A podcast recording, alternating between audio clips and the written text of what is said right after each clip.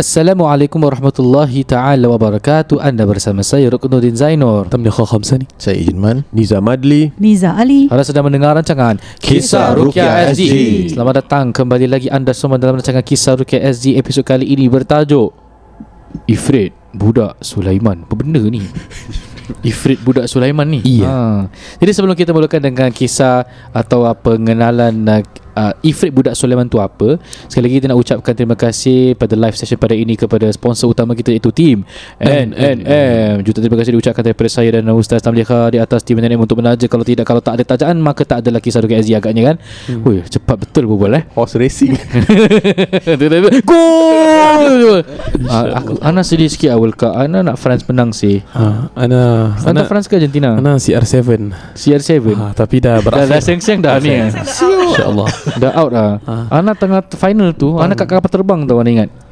Kapal terbang tu Ana naik Emirates. Dekat every kat apa Seat tu depan tu ada TV Semua tengah ni. Tengok bola. Tengah tengok bola. Bila tengah penalty tu semua tu Bayangkan tengah senyap-senyap. Gol okay. ha, Lepas tu tak, tu tak apa. Ana sokong France. So bila Argentina gol Ana macam Alamak. Ada makcik kat sebelah. Eh bagus Bagus. Ah, Memang France patut kalah. Eh kau makcik ah, Sebaik aku ber- berhabis umrah tau. Patut Ustaz support Maghribi. Oh Morocco. Masya Allah Ah. Masya Allah Tak sepatutnya Saudi. Oh ya. Ah, Dah starting dia tidak ada menang tu, Argentina. Eh Argentina menang. Dia salah baca ha itulah. Ala kuliah apa pasal kita pasal World Cup eh? Okay okay Ya, eh, World Cup pun dah habis eh para pendengar KRZ insya-Allah. Now, kita nak bincang pasal tajuk hari ini Ifrit budak Sulaiman. Let's define Ifrit tu apa. Budak tu maknanya apa? Sulaiman tu parlimen mana? Eh tak. Ini bukan sembarang-sembarang Sulaiman eh. Okay. Sulaiman Now budak alaihissalam. which means apa tahu? Hamba. Hamba bermakna khodam lah. Okay. Now I put the tajuk Ifrit. You know who's Ifrit? So kat sini nanti kita terangkan sedikit sebanyak penerangan ulama Ifrit ni apa dan ada penerangannya Ifrit tu besarnya macam mana. Okay. Budak Sulaiman. Sulaiman here referring to Nabi Sulaiman alaihissalam dan you guys know. Okay, antara nabi-nabi because that time I ada berbual dengan uh, Ustaz Tam lah. Uh, nabi-nabi apa yang kalau ada association dengan uh, sihir antaranya Nabi Muhammad SAW pernah disihir dan kita tahu yang menjaga jin adalah Nabi Sulaiman alaihissalam. Okay. So Ifrit ni kita dengarkan eh riwayat, riwayat menyebut Ifrit merupakan jin senior yang diyakini sudah ada semenjak zaman Nabi Adam AS. Oh, okey. Ya. Sama halnya dengan jin Qorin yang bertugas mencelakakan kehidupan manusia kerana merasa tidak senang dengan kehadiran manusia itu. Okey. Tapi Ifrit ni lebih kasar dan sangat berbahaya. Kerana jin Ifrit kerap ada pada ilmu hitam seperti sihir, santet dan lain-lainnya. Jin Ifrit seringkali dimanfaatkan oleh kelompok orang yang meyakini adanya ilmu hitam. Jadi kebanyakannya sihir itu akan ah, kalau nak sihir yang pada level teruk orang akan panggil sihir penolong daripada jin Ifrit. Kalau orang Melayu kita panggil Afrit. eh So, so a- kenapa tak Bila orang takut Afraid I'm afraid okay. aku nak ketahu ke tak nak? okay, okay. Alah, I'm Ifrit, Ifrit. Okay. Yes So kisah Nabi Sulaiman ni memang ada dalam surah An-Naml ayat 39. Saya bacakan A'udzu minasyaitonir rajim. Qala ifritun minal jin ana atika bi qabla an taquma min maqamik wa inni alayhi laqawiyyun amin. قال الذي عنده علم من الكتاب أنا آتيك به قبل أن يرتد إليك. إليك طرفك فلما رآه مستقرا عنده قال قال هذا من فضل ربي من فضل ربي.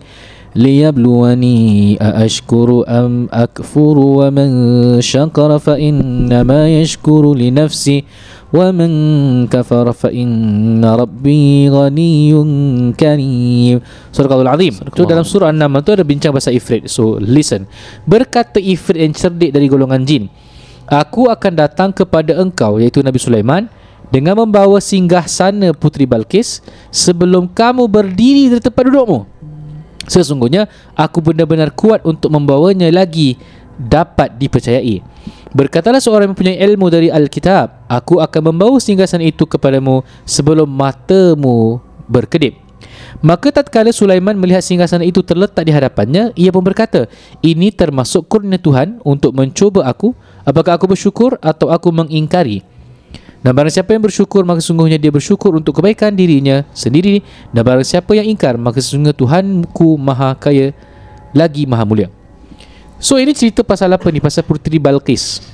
Episod yeah. lepas kita ada bincang pasal burung hudud kan? Hmm, Ada ada nampak di uh, kerajaan Balqis sebenarnya. Ya. So pendekkan cerita tu uh, ada suruhan untuk membawa istana Balqis itu di sebelah singgasana atau uh, istana Nabi Sulaiman alaihissalam. So Ifrit vol- oh, apa benda tu? so uh, Ifrit uh, volunteer, ya Sulaiman, I, I can do this. I can do this pula. I can do it. I, can, I can do this. Dengarlah pula aku ni. Okay sorry sorry okay. So aku boleh angkat singgasana Balkis bawa ke depan istana kau wahai Sulaiman. Tiba-tiba aku marah eh. Kata, sebelum kau diri aku dah boleh bawa itu istana. Tak ada hal punya Tak ada hal lah eh ni upgrade lah. I'm not afraid okay. Ha gitulah. Asal tapi rupanya daripada golongan um, tapi uh, ada seorang manusia dari golongan manusia Ya. aku boleh bawa dengan hanya sekedip mata. Hmm. Okay.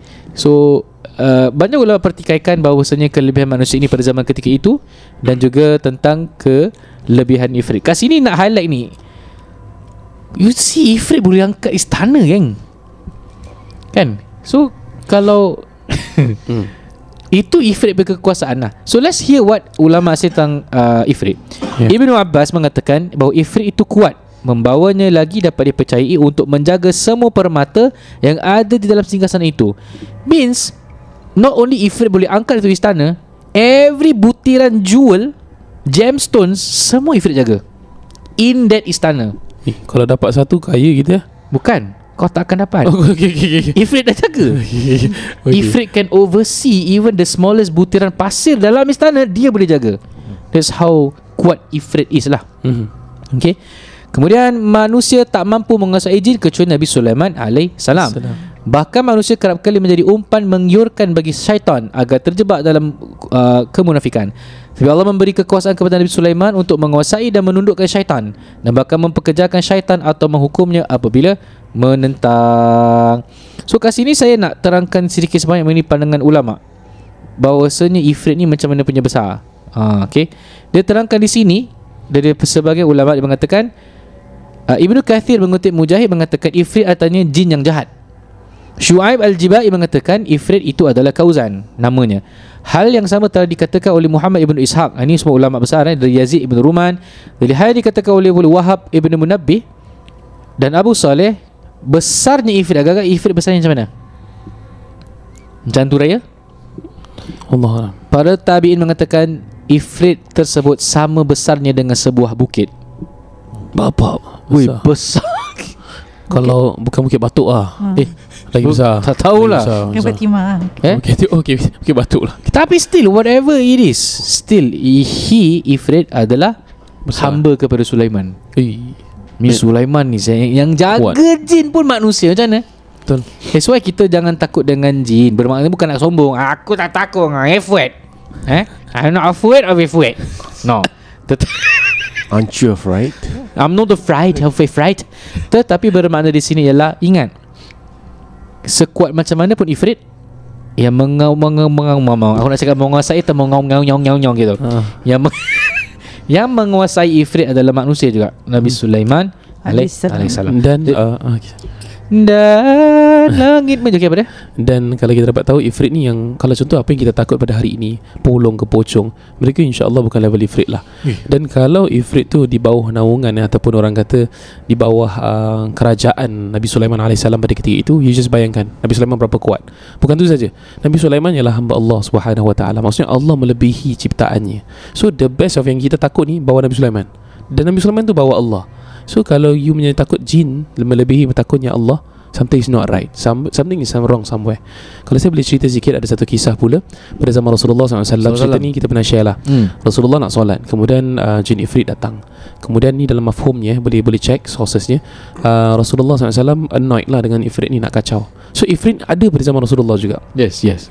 Rasulullah mencekik Ifrit. Kemudian dalam hadis tersebut menyatakan Lidah Ifrit tu terkeluar uh, terjuntai Dapat rasa Ah. kesejukan dia. kesejukan lidahnya tu kena tangan Rasulullah dia rasa sejuk so ni one of the nature's attributes of ifrit lah sejuk so bila kena kemudian Rasulullah Rasulullah punya geram tu dia rasa annoyingnya ifrit ni dia nak keluar di luar masjid dia nak ikat dengan tali yang fizikal eh dia nak ikat ifrit tu supaya dia kata biar budak-budak boleh main dengan jin ifrit ni Hmm, Means- kacau dia. Ah, j- means jin ifrit ni tak ada apa-apa.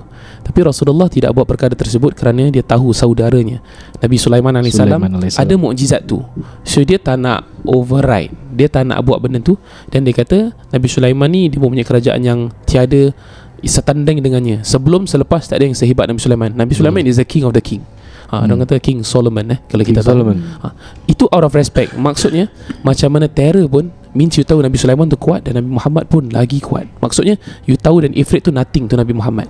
Jadi apa yang kita boleh amalkan di antara para ulama sarankan selawat Allahumma salli ala Muhammad ataupun Allahumma salli ala Sayyidina Muhammad. Kita berselawat sekali ke atas Rasulullah, Allah akan selawat 10 kali ke atas kita. Kalau Allah dah jaga kita, Ifrit ni semua tak akan boleh sentuh kita dengan izin Allah. Ya. Dan uh, sebelum kita teruskan dengan kongsi kisah Another thing Ifrit buat tu Satu perkara Ifrit buat tu Yang buatkan Aku dengar apa aku geram Apa dia? Rasulullah tengah Isra Miraj Ah. What happened? Ifrit Obor, eh? ikut Bawa obor api Obor api. ha, Dia nak kira Stop Rasulullah from Naik daripada langit Itu betapa kejamnya si Ifrit ni Betapa nak cakap naughty Lebih dari naughty lah kan hmm. Kemudian Jibril AS berkata Maukah engkau aku ajarkan satu kalimat Apabila engkau mengucapkannya Maka akan padam apinya Dan dia akan jatuh tersungkur pada wajahnya Maka Rasulullah berkata Ajarkan aku wahai Jibril. Jadi Jibril mendoakan A'udhu biwajhillahil karim Wa bikalimatil tammati Allati la yujawizuhunna Barrun wala fajirun. Ni Ustaz tak pernah baca eh min syarri ma yanzilu minas sama wa min syarri ma ya'ruju fiha wa min syarri ma dhar'a fil ard wa min syarri ma yakhruju minha wa min fitanil laili wan nahar wa min tawarikil laili wan nahar illa tariqan yatruku bi khairin. Ya rahman. Hai uh, ustaz Tan boleh Saya teruskan dia punya ni? terjemahan pemahaman dia. Aku berlindung dengan firman-firman Allah yang sempurna yang tidak bisa ditembus oleh para hamba yang salih apalagi yang fasik dari kejahatan makhluknya. Dan dari kejahatan yang turun dari langit atau yang naik ke atas langit serta dari segala kejahatan makhluk di bumi juga dari kejahatan yang keluar dari perut bumi dari kekacauan di siang dan di malam serta kejahatan pengetuk pintu di tengah malam kecuali pengetuk pintu yang bermaksud baik. Wahai ar-rahman sang maha penyayang. This is very powerful. Ni Kuat memang uh, memang catered for ifrit. So hafal peruqyah patut hafal uh, doa ya, ni. doa ni Ah, yes. dia ada riwayat yang lain tapi riwayat ni paling strong. So boleh hafalkan. Ha. Another thing you should understand You see eh Zaman Rasulullah SAW Kenapa tak ada orang Quraisy boleh apa-apa ke Rasulullah? Kerana dipayung siapa? Abu Talib. Hmm. Gua Abu Talib punya example lah Pakcik, pakcik, pakcik. Ni Abu Talib ni pakcik aku tahu Orang-orang dengar Abu Talib semua takut. Semua takut Eh ni, ni budak Abu Talib yang kacau hmm. Abu Jahal sampai geram tak boleh buat apa. Sampai Abu Talib meninggal Baru Barulah kan? Abu Jahal nak bunuh Rasulullah ya. Sallallahu alaihi wasallam. What I wanted to say is You see eh You sebut nama Orang kuat Semua orang dia takut. Yeah. Tapi ni sebut Allah sih. Tak tak yakin ke? Hmm. You you baca doa tadi Aku kira seakan menyeru Allah Dengan dialah Yang menjaga aku Daripada segala kejahatan bumi Atau kejahatan langit. Sekurang-kurangnya pun dengan Bismillah. Yeah Kan dengan nama Allah. Kat sini kita nak Mesti rasa Yakin. That's why kena perlu ada perasaan yakin Bila kita diganggu. Kau nak buat apa? Buatlah wahai jin. Ini adalah dosa Aku tahu Allah akan jaga aku. Jin pun jadi zero Macam Hai Aku nak melemahkan iman dia Iman dia Makin kuat pula. pula hmm. Macam mana ni? Tak boleh buat apa-apa ni. Sikit boleh Sikit last Before Banyak pun boleh, banyak. uh, Ah. Agent Man uh, Masuk cerita. Uh, Kongsi kisah. Uh, Nabi Ibrahim AS uh, Sebelum dia nak dibakar eh Dia tahu cerita Nabi Ibrahim lah. Tapi tu dia masih muda lagi. Dia nak dibakar dalam Orang kata a Furnace Yang sangat panas. Dan tiada yang dapat menandingi Kepanasan tu lah. Uh, Bila dia nak dicampakkan Masuk ke dalam Ataupun dilontarkan ke dalam uh, Malaikat Jibril AS turun. Dan Jibril ni the, the The leader of all angels. The The king. Archangel. uh, The archangel eh. The king of all angels. Besar. Jibril ni kalau you takut Ifrit Ifrit bu, bukit bukau punya besar uh, Jibril Allah besar je. Jibril lagi besar daripada Badan dia ni. setengah tu ada uh, 300 kan? Dia ada 300 kepak all together Satu saja akan menutupi ke- Menggelapkan satu dunia. Hmm. uh, So benda ni Satu Tunggu, tau malaikat kau tak takut, jin Ah. yang kau takut. Macam mana ni? Dan bila malaikat Jibril AS turun kepada Nabi Ibrahim Dia kata "Ah, Wahai Ibrahim Adakah kau perlukan Adakah kau butuhkan pertolongan Hmm. Bahasa Indonesia eh Kau perlukan pertolongan tak Ah, malaikat, ah, Nabi Ibrahim kata Aku tiada urusan denganmu Aku hanya ada urusan dengan Allah SWT Apa? Itu iman Nabi Ibrahim Walaupun malaikat turun nak tolong Dia tak nak support Dia nak Sesuai support Allah Khalilullah eh. Khalilullah. The friend of Allah. Ah, And iman Nabi Ibrahim ni tak ada cacat cela Iman dia perfect Ah, So sebab tu ada hasbunallahu wa ni'mal wakil Ah, Amalkan Ni kalau you takut-takut Go This is the kunci Ada satu soalan. Jibril takut dengan satu malaikat ni. Okay, ni cerita dia. Okay go Serius Pernah sekali ah yes. Jibril macam mana terror dia dia takut dengan satu malaikat ni. So ceritanya Rasulullah sallallahu alaihi wasallam pernah uh, bertemu dengan Jibril. Okay, kemudian diceritakan tentang apa perkara aku kurang ingat if I'm not mistaken ditanya tentang uh, sama ada engkau nak kelebihan dunia ataupun nak memilih seorang raja yang uh, berkaya seperti Sulaiman ataupun seorang yang uh, tidak kaya lah. Rasulullah pilih tidak kaya. If not mistaken di hadis tu what happened was turun di malaikat Jibril daripada besar jadi kecil kecil kecil kecil kecil kecil dia mengecil tasagar dalam bahasa uh, hadis tu tasagar so uh, okay uh, okay cerita dia macam gini. Okay now I remember okay the one yang ask is not that Jibril bukan? Hmm. Jibril bersama Rasulullah. That angel yang turun yes Ah, that angel yang turun. Okay, minta maaf eh. Dia angel yang turun Jibril tasagar mengecil kemudian angel tu yang turun tu tanya kepada Muhammad kau nak nak, nak jadi raja yang kaya ataupun yang tidak kaya? Rasulullah pilih yang tidak kaya. Dan malaikat tu pun pergi okay? So Nabi Muhammad SAW tegur Jibril kenapa kau mengecil kenapa kau takut? Dia turun aku ingatkan dah kiamat lah sih. Siapa tu? One. Israfil. Dia tiup. Israfil. Siapa Israfil ni? Dia ni malaikat peniup sangkakala. Allah cakap go Dia akan tiup dunia kiamat. Jibril nampak dia pun. Jibril mengkecil Mengkecil mengkecil dah ketakutan. So teringat jugalah Malaikat Israfil dia Masya Allah. Tugas sana satu je eh. Ya, Tiup Peniup. sangkakala je. Dia dah standby dah Bukan gitu Bukan gitu eh Itu eh? itu. Bukan. Itu Looney Tune. MGM Studios. Tapi Itu ni hancur. kalau ditiup Ya Allah Habis. Setengah dunia akan hancur Dan menunjukkan It's Pasal apa tau? That this, It's called war horn. Zaman perang Kalau Tutut-tutut eh, Bunyi dia sama macam itu tau. Betul-betul? If you tengok some video You try cari uh, War horn. Yeah. Kan dia akan Tutut-tutut Itu menunjukkan The war dah start. Means you dengar kan Is either you you you fight or you die. So is benda yang menyeramkan sebenarnya. Tapi di Israfil si tiup Dia kalau tiup dah tak ada go back ni Mesti kiamat ni Right? Hmm. So insyaAllah one day kita buat series pasal, mal- Yes, pasal bukan, kiamat lah Bukan eh. yang tu tu tu nun, tu tu tu nun. Okay sorry sorry. Itu lagu itu, itu Itu yang macam Kalau club ni songs Nanti orang akan play that trumpet first. Sorry sorry. Ni Club apa? Tak. Eh, Bukan bukan. Ni international ni macam Eh ni macam uh, Tahu yang ramai-ramai punya Dengan music punya festival Kita kan? tak pernah tahu lah Ah, masa dia peliknya macam mana aku tahu? Cover line. Tahu tak ni kat TikTok uh, Oh viral. clubbing. Astagfirullahaladzim Kat tik, uh, TikTok tengok dengan syarahan aja. Ah, dia uh, uh, FYP dia rosak sikit lah. okay, okay, Ala insyaAllah, kulli hal insyaAllah. uh, Demikianlah intro kita. Belum masuk cerita lagi eh Okay insyaAllah kita teruskan dengan kongsi kisah. Kemudian kita berikan ruang kepada Team NNM Untuk memberikan sepatah dua kata. Disambung pula dengan uh, kongsi kisah yang kedua Dan kita akan menutup tirai pada episod kali ini. Dipersilakan Over to you Siapa nak cerita ni? Over to you Agent Man Okay, terima kasih Ustaz. Okay, so the title of this story is Recurring Dreams and Sleep Paralysis. Okay, so Assalamualaikum Ustaz. I know you have talked a lot about this topic on your podcast. I am an avid listener and I'm here to share my story and also ask what I should do. It all started three years ago when I first got married. Almost every month or once every two months, I would get the same dream three days in a row of my husband cheating on me. Hmm. I would always wake up in tears or even menggigau, melalak kuat-kuat without realizing that my husband would wake me up from that nightmare. Alright. So I I don't know whether it's uh, mystical or whatever, but what makes it weird is that the next three nights pula I will dream of us having intercourse. Hmm. Okay. So from hearing your podcast, I would assume it is jin asyik. Hmm. Asyik Asyik Ah, ini Asyik Dah agak ah. Dah agak lah Asyik. Ah, Cinta Wan Nizam pun dah tahu Alright. Sakan dunia Eh sama eh? okay, because it is not a one-time experience, as I said, but been going on for three years. Some of those intimate dreams are not even with him, but with someone I do not know. And when it's with this stranger, I always wake up crying because it felt like I was being raped.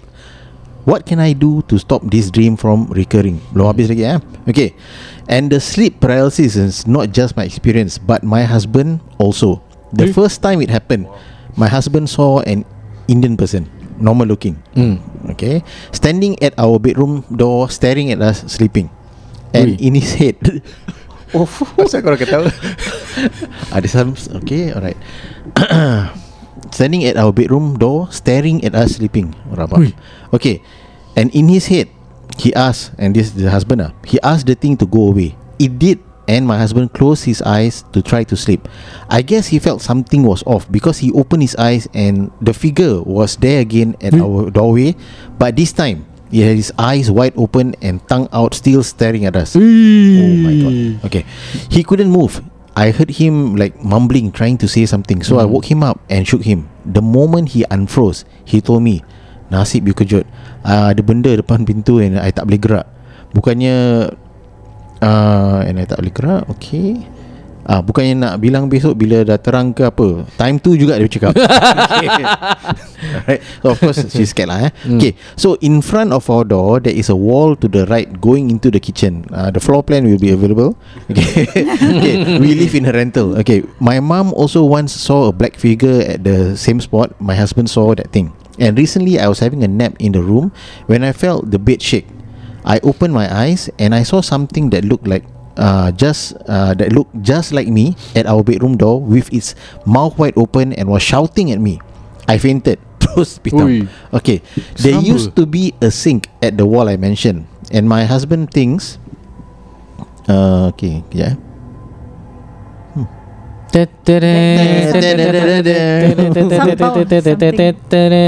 Oh, okay, okay. Wah, baunya. Okay, and my husband thinks there may be something in the pipes. Okay, Oi, okay, okay. Should we check it Baik. for ourselves or should we get an ustaz to come and check? Hai ustaz jadi plumber sekarang Ayat sumbat. Thank you for your platform. Ah, Ala jawab dulu bagaimana mengatasi mimpi-mimpi lucah ni eh seakan diperkosa. Yes, kemungkinan gangguan jin asyik uh, di mana mereka ini mencabuli uh, kehormatan sama ada lelaki ataupun uh, perempuan ataupun lelaki ya. There are cases lelaki pun kena macam itu juga. Okay. Diterangkan dalam kitab-kitab ruqyah uh, if I'm not mistaken karangan Syekh Abu Al-Barra dalam kitab Ruqyah Syariah dia ada bilang pakai kasturi hitam dan pakai kasturi putih sebelum tidur. Kasturi hitam tu kalau tak silap saya pakainya atas pusat ke atas. Maksudnya uh, your body sampai ke pusat. Half pusat ke bawah ialah kasturi hitam. Either that ataupun opposite. Eh sama ada pusat ke bawah kasturi hitam, badan ke, uh, kira badan sampai ke setengah pusat is kasturi putih. Dan Syekh Abu Al-Barak mengatakan sebaiknya kasturi dibacakan suratul Baqarah. Ui panjang tu 49 page 2 jam baca. Ha, tu kalau pace saya lah Kalau ada orang pace Besok orang pace Wallahualam Itu antara cara yang terbaik Untuk mengatasi gangguan jin asyik Why? Not that I'm saying Ia confirm boleh jadi But Thousands of cases yang we go through Yang terkena gangguan jin asyik Bila kita suruh pakai kasturi Dia gangguan stops Kenapa? Kerana menghidupkan sunnah berwangi-wangian Dan Rasulullah pernah sebut Sebaik wangian adalah wangian kasturi a possibility. Okay, that's number one yang dia explain. Number two tu, uh, apa yang dia cakap satu pasal Din asyik, kedua dia pasal dia ada benda tersang- tersangkut eh. Pasal Yang- ada benda uh, rasa macam kat tempat sink tu, tempat Ah. the wall where the Oh, before that, I want to cakap pasal sleep paralysis. Sleep paralysis can be muscle penat, mind still awake. But ni betul maknanya sleep paralysis gangguan. Hmm. Because why? Dia tengah jam, dia buka, tutup, dia buka kali benda tu depan mata dia, mata ter, terbeliak, lidah terjelir. Who do you have now? At that point of time you have nobody, you have only yourself. Yeah. So bila kita nak baca ah, ah, ah, ah, ah, ah, ah, susah kan? Yep. Ah, but if you break the barrier of fear, you can baca. Ah, because uh, there are some orang-orang yang saya kenal dia dah break that barrier of fear. Bagi dia macam "Ke- apa lagi jadi? Aku ada Allah. Macam mana dia nak break the barrier at that moment? Macam dia harus memikirkan sesuatu? No, uh, not only that amal ibadah kena kuat. Mm-hmm. Okay, amal ibadah dan perlu ada pengalaman seakan pernah diganggu dan bila berhadapan tu tak takut. So it's like a, how I say miraculous thing to happen lah. Hmm. So bila that a barrier of fear you dah break kan, you dah boleh baca. Ha, dan jangan terkejut dalam mimpi tu kalau dia nak ganggu kita boleh usir dia balik. Dia pun akan jadi takut. Ha, tu antara some uh, takeaways based on this cerita lah. Ustaz Tam, you need have anything to add there? Um, sleep paralysis kadang-kadang dia tak semestinya nampak eh. Tapi kalau nampak tu jelas. Kemudian Ya, rasa se- banyak eh? Rasa banyak hmm. Ataupun nanti kadang Kalau you sep- separa Contoh half and You bangun rasa tak boleh gerak Nampak tak ada apa-apa Okay Itu memang sleep paralysis lah You kena tahu. Hmm. uh, Kemudian kalau you dengar suara-suara Sometimes kadang-kadang orang berbisik dalam bahasa yang asing. Uh, Ni quite common. Kalau kita punya client selalu cakap Saya pun pernah. Uh, Bahasa dia you tak boleh faham. Maybe saya tak well versed in some other languages Tapi very clear that it is not Francais uh, Macam Macam macam ni buat Itu banyak kahak Yang aku heran korang dengar ni. That's gibberish. Ha. So uh, berhati-hati saja uh, di antaranya bolehlah baca uh, yang amalan yang baik biasanya ambil wuduk sebelum tidur. Maksudnya wuduk tu dah solat lah. Uh, jarang orang yang dah selepas solat isyak kena, jarang sangat.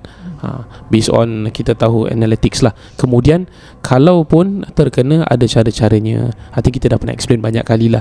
Uh, jangan takut sampai orang ada orang dia serik nak tidur. Serik nak tidur tau. Takut, Takut nak sangat, tidur. yes. Ah, Pasal dia takut dan mimpi. So nak to break this loop ada amalan lah. Satu A'udzubillahi minasyaitonir rajim Kemudian ludah ke kiri tiga kali Kemudian boleh baca doa yang kita share Dekat previous episode ha. A'udzu bikalimatillahi tammati min ghadabihi wa iqabihi wa syarri ibadihi min hamazati syayatin wa yahdurun boleh juga eh, ini di antaranya kemudian ada juga para ulama kata once you dah terbangun you nak break the loop of mimpi solat solat malam Betul, betul. Ha. Yes. Ha, ni dan kalau loop ni based on saya punya experiences sebagai perukia yang kadang-kadang Allah uji balik. Uh, loop ni biasa dua kali je. You mimpi sekali, you dah buat benda tu, ada chance you mimpi lagi. Ya, ah. After the second time, the, insyaAllah tak ada third time. InsyaAllah. saya doa lah. Betul. Ah, pasal kadang mimpi dia can be annoying and scary. Cuma face it. Maksudnya takkan tak tidur kan? And we need to sleep in order to progress the next day to be efficient. So kalau you tak tidur, nanti you tak ada quality of sleep, besok you tak boleh function well. Solat semua mesti kat longkang ah. So you nak tidur cukup, insya-Allah ibadah dapat, kerja pun dapat. Solid. There are some clients of mine where uh, orang share lah experience orang eh. Somehow orang dapat break that barrier. What happened was they have this dream of nampak this Pontianak. Tiba-tiba tak tahu lah eh, mungkin mungkin amal dia dah kuat ke keyakinan dia tu begitu. Dalam mimpi tu dia nampak this Pontianak tengah luar tingkap. Macam luar tingkap sekarang ni. Eh tak ada tak ada. Tak ada. okay. Dia nampak rambut dengan baju putih Dia tarik baju putih tu Dia tarik Dan benda tu lari terus So it, Not only one eh Some other people pun sama juga. Where I don't know how to recall this ah. So far belum baca about this thing But I find this uh, Macam a, a finding lah. Because a lot of clients yang share with me. Because I always Tell them this You need to be berani You need to Apa nak datang-datang You jangan ada fear. You berani lawan. Berani menghadapi situasi itu Dan yakin yang Allah akan jaga you. Ha, Every manusia akan go through that. I mean When I mean everyone mesti ada this pengalaman Whereby you tahu ni mesti KO ya, Tapi kita sebut Allah Tiba-tiba Allah jaga kita Banyak kali daripada kita go through that situation right? So somehow it's applicable also for This type of gangguan right? Okay insyaAllah. Sekadar ini saja. Sekian. Wabillahi taufiq. Eh belum lagi. Itu. Masih. So mesti pendengar macam Eh dah habis? Tak boleh Tak boleh. Spotify kita dapat banyak Feedback Bila Ustaz Panjang-panjangkan lah. Panjang-panjangkan lah. InsyaAllah. Kan nak panjang berapa lama? Ha? 3 jam. Marah eh? Okay gurau gurau gurau gurau eh okay, So kita dengar feedback tersebut Dan insyaAllah kita cuba usaha Untuk memanjangkan lagi